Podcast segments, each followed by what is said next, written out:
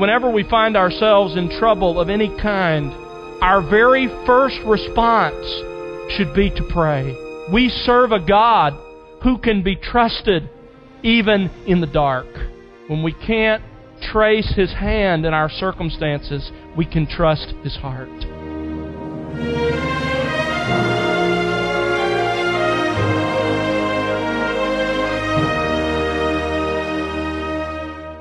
Welcome to The Word Unleashed with Tom Pennington.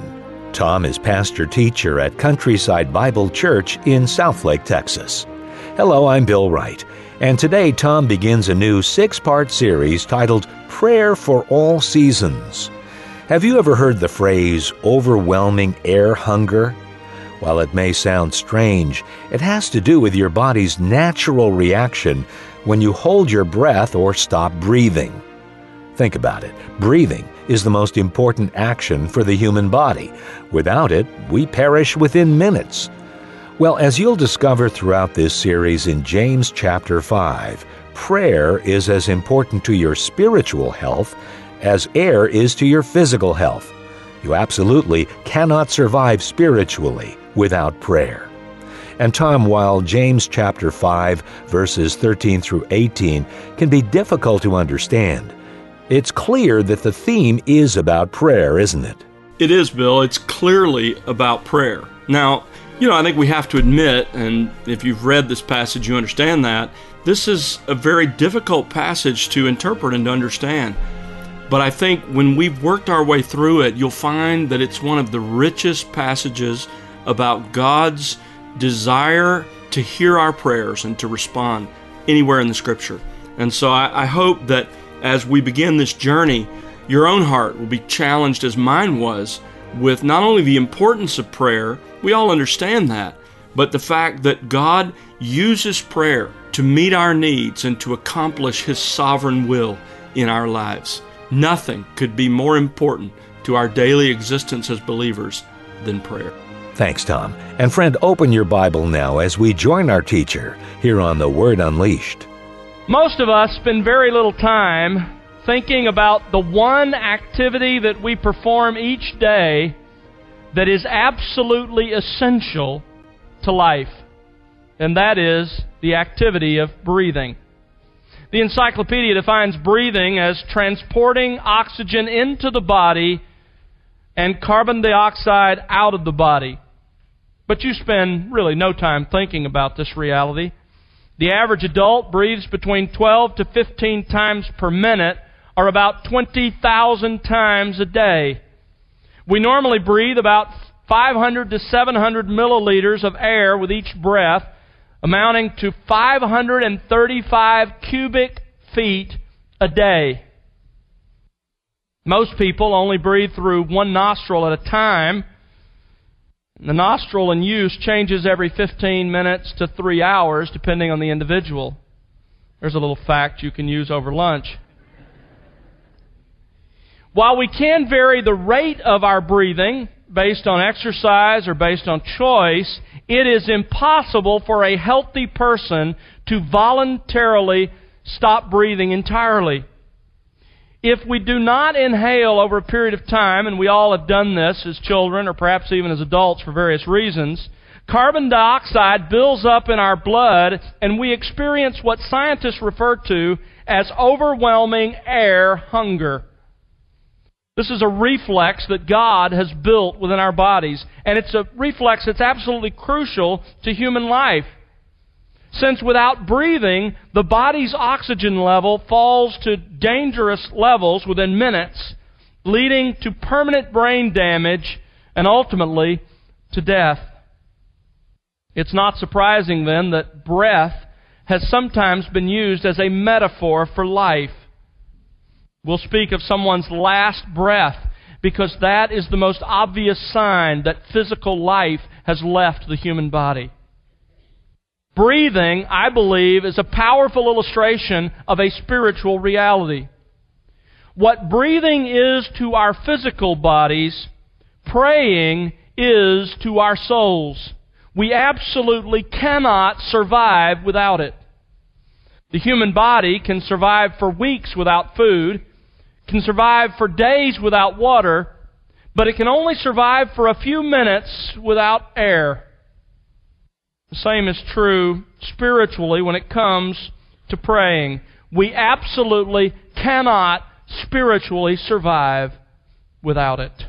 That's the message of James in James chapter five, verses thirteen through eighteen. Let me read this passage for you that we'll have the opportunity to look at over the next couple of weeks. Verse thirteen, is anyone among you suffering? Then he must pray. Is anyone cheerful? He is to sing praises. Is anyone among you sick? Then he must call for the elders of the church, and they are to pray over him, anointing him with oil in the name of the Lord. And the prayer offered in faith will restore the one who is sick, and the Lord will raise him up. And if he has committed sins, they will be forgiven him. Therefore, confess your sins to one another and pray for one another, so that you may be healed. The effective prayer of a righteous man can accomplish much. Elijah was a man with a nature like ours, and he prayed earnestly that it would not rain, and it did not rain on the earth for three years and six months. Then he prayed again, and the sky poured rain, and the earth produced its fruit. Now let me tell you that this is one of the most difficult passages to interpret in the entire New Testament. Almost every phrase, especially in verses fourteen through sixteen, can be interpreted in several different ways. And so there are many different views, and we'll deal with the heart of that disagreement next week.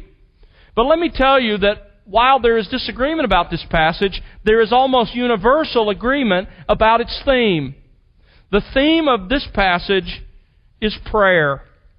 In either noun or verb form, the subject of prayer occurs in every verse in the passage I just read for you. Now, why does the topic of prayer come up here at the end of James' letter? Well, let me remind you of the context in which this occurs. You remember several weeks ago we studied the first six verses of James five, and in the first six verses, James takes upon himself the role of an Old Testament prophet, and he rebukes the wicked, rich, and powerful of the world who are persecuting these believers who have scattered as a result of the persecution in Jerusalem. And he lets us, as it were, listen in. Then, beginning in verse seven of chapter five and down through verse twelve, James addresses the brethren again. He addresses us. And he explains to us how it is that we should respond when life just doesn't seem fair, when we are in the middle of injustice, when we are attacked, as these first century Christians were, without justification. Now, you may recall that along with several excellent commentators, I connected verse twelve with the previous paragraph. And I explained it to you this way. In verse twelve, as he talks about not swearing with an oath, James is telling us how we should not respond to God when we find ourselves in the middle of injustice. His point is that when we find ourselves being treated unfairly, we are tempted to respond by making rash vows to God. And that is absolutely unacceptable. God does not take it lightly when we take Him lightly. And you can, if you weren't here then, you can listen to that message on the internet and sort of catch up with all that we talked about in verse twelve. But now, in verses thirteen to eighteen, James tells us how we should respond to God. We should not make rash vows, bargaining with God, as it were. Instead, we should pour out our hearts to God in prayer. We should seek Him in prayer. Now, this passage breaks into two sections very easily. Verse thirteen down through the first part of verse sixteen, we could call the priority of prayer. And from the middle of verse sixteen down through verse eighteen, we could call the power of prayer. The priority of prayer in the life of the Christian, and then the power of prayer, how God uses it to accomplish great and mighty things. This morning, we're just going to begin to examine the priority of prayer. For the Christian, prayer is absolutely crucial. And prayer is especially important when we find ourselves in the middle of life's troubles and trials. You remember that James began his letter by making that point. In fact, turn back to James chapter one, verse five. As he talks about the issue of trials, he says, "But if any of you lacks wisdom, let him ask of God." And now, as he finishes his letter, James returns to this crucial issue of prayer and its importance in the midst of life's trials and troubles. By the way, this is common in many New Testament epistles, to conclude the letter with a call to prayer. Let me show you just one example. Turn to Romans chapter fifteen. In Romans chapter fifteen and verse thirty, Paul concludes by saying, "Now I urge you, brethren, by our Lord Jesus Christ and by the love of the Spirit, to strive together with me in your prayers to God for me." Here, at the end of Romans, he appeals for them to pray for him. In other books, as he concludes them, he simply appeals for them as believers to be devoted to personal prayer. You see this in at the end of Ephesians, at the end of the letter to the Philippians, the end of the letter to the Colossians, in First Thessalonians chapter five, and Second Thessalonians chapter three, and even in a non-Pauline letter like the letter of Hebrews, he also, the writer of Hebrews, concludes with a call to prayer in Hebrews thirteen.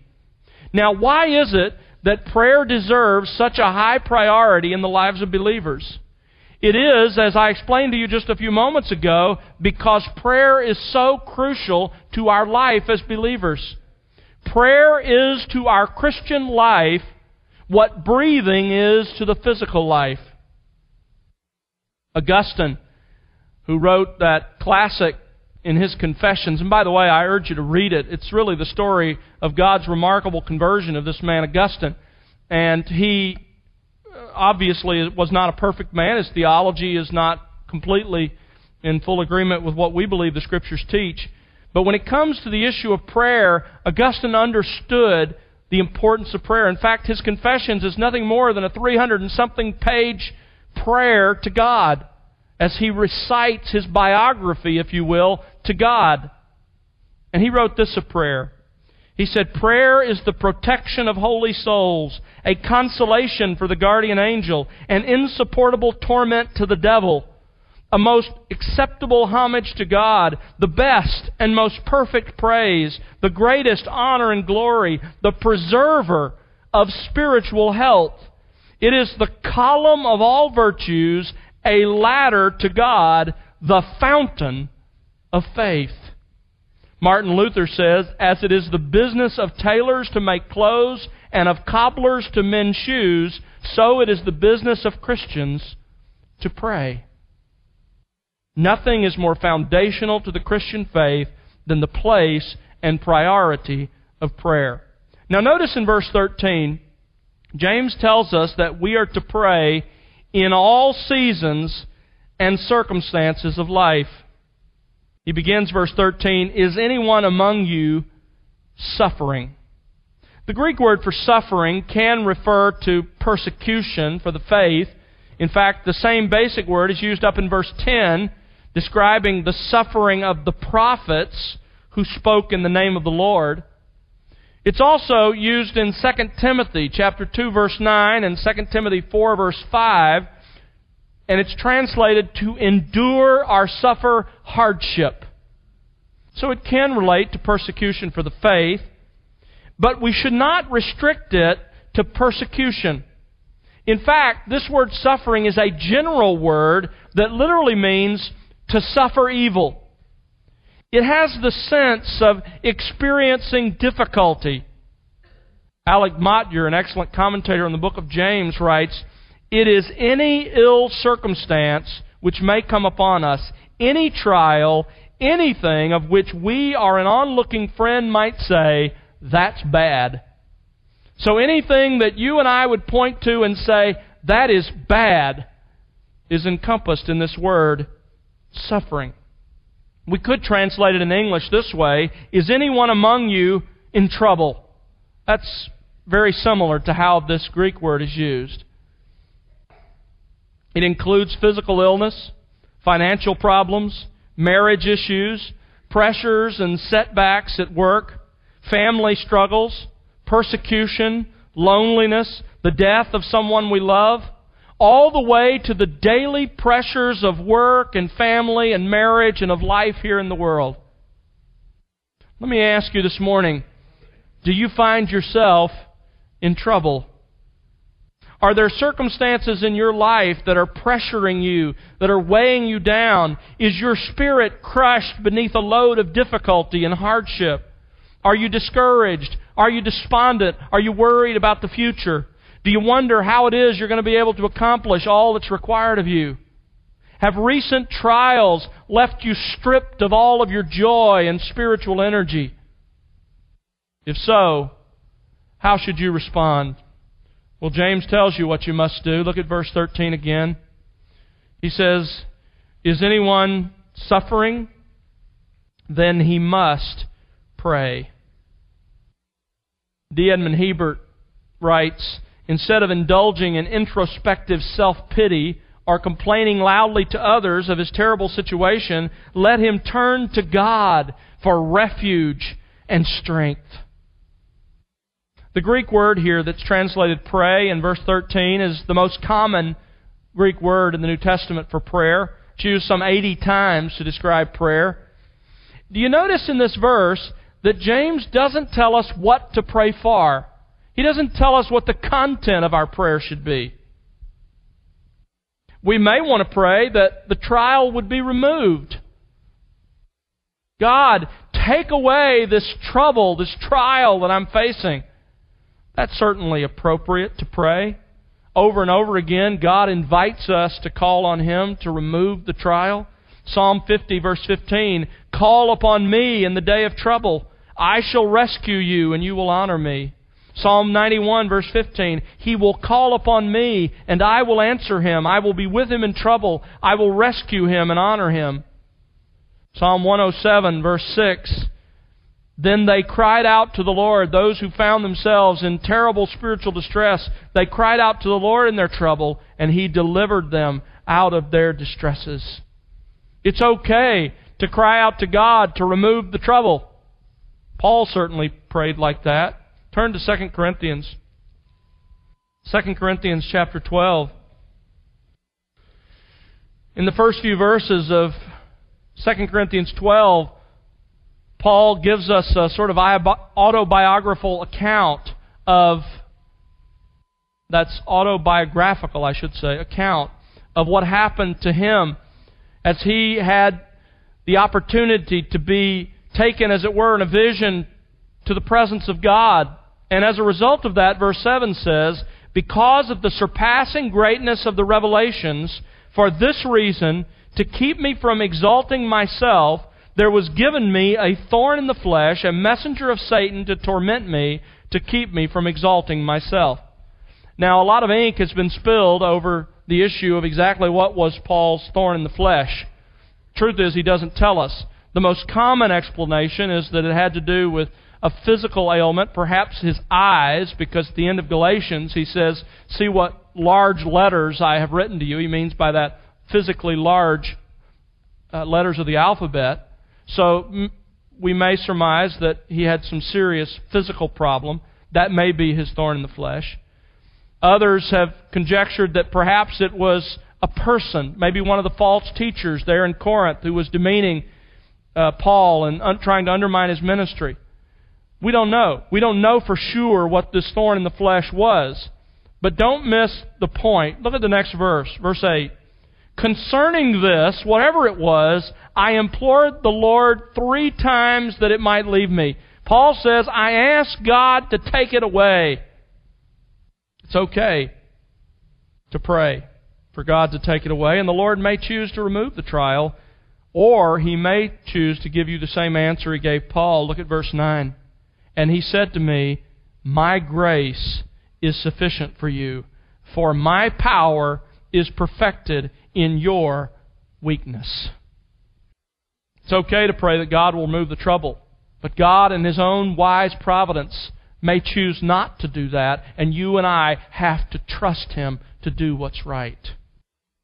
But James doesn't want us just to remove, just to pray, rather, that the trial would be removed. James is concerned that we would pray for something else. Turn back again to James chapter one, verse five. I commented on this verse earlier, but I want to remind you of this verse and its context. You remember we studied this at length. Verse five appears in the middle of a paragraph about the various trials that you and I face and encounter in life. And he says, if in the middle of those trials, verse five, any of you lacks wisdom. Now, the construction here in the Greek text does not imply that there are some who lack wisdom and there are others who don't, which is the impression you could get from the English text.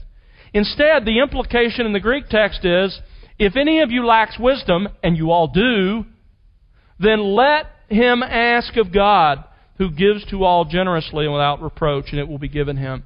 Now, why is it that we need wisdom in the midst of trials? This is what we ought to be praying for and about. What is it that we need wisdom for in the middle of our trials? The wisdom we need in the midst of trials is we need the wisdom to see our trials as a source of joy, because that's what he's admonished us to do back in verse two. Consider it all joy. That doesn't come naturally. It doesn't come naturally to us to look at our difficulties and say, oh, I can rejoice in that. We need God's wisdom to be able to see it as joy, not to be masochistic and to enjoy the trial, but rather to see the outcome and rejoice in that, to see that by going through this trial, we build spiritual strength and endurance. We also need wisdom in the midst of our trials to know how to respond in a godly way. Pray for wisdom. So whenever we find ourselves in trouble of any kind, our very first response should be to pray. We serve a God who can be trusted even in the dark. When we can't trace His hand in our circumstances, we can trust His heart. But there's a second season or circumstance that James says calls for prayer. Not only suffering, but notice the second part of verse thirteen. Is anyone cheerful? Now the Greek word translated cheerful literally means to be in good heart or soul. It's used only four other times in the New Testament. Three of those times it occurs in Acts twenty-seven, where Paul is urging those men who are on that ship that's about to shipwreck with him, that's been caught in a storm for two weeks. He urges them to be cheerful, be encouraged. So being cheerful, this is important for you to understand, is not describing happy circumstances. The circumstances on board that ship in Acts twenty-seven were not happy circumstances. But Paul says even in the midst of that, we can be filled with joy. It's a deep sense of joy in spite of circumstances. You can be cheerful in this sense when everything's going wonderfully, and you can also be cheerful when everything is in difficulty and trouble. Let me ask you this morning, are you cheerful today? Is your perspective about your life, whatever your circumstances, one of deep inner joy? Then here's how you're to respond. Look at verse thirteen. He is to sing praises. We get our word psalm from the Greek word translated sing praises. It originally meant to pluck a stringed instrument, and then it came to mean singing and accompanying, being accompanied by a stringed instrument, and ultimately it came to refer simply to the singing itself. It doesn't describe a particular kind of music. In other words, God's not telling us here that we have to sing one of the psalms. Instead, it describes any song of praise to God. This is to be our response. Do you find yourself this morning genuinely filled with a joy, with a deep sense of joy and satisfaction in the God's goodness to you and the life He's given to you? Then your response to, should be to flood over with praise to God.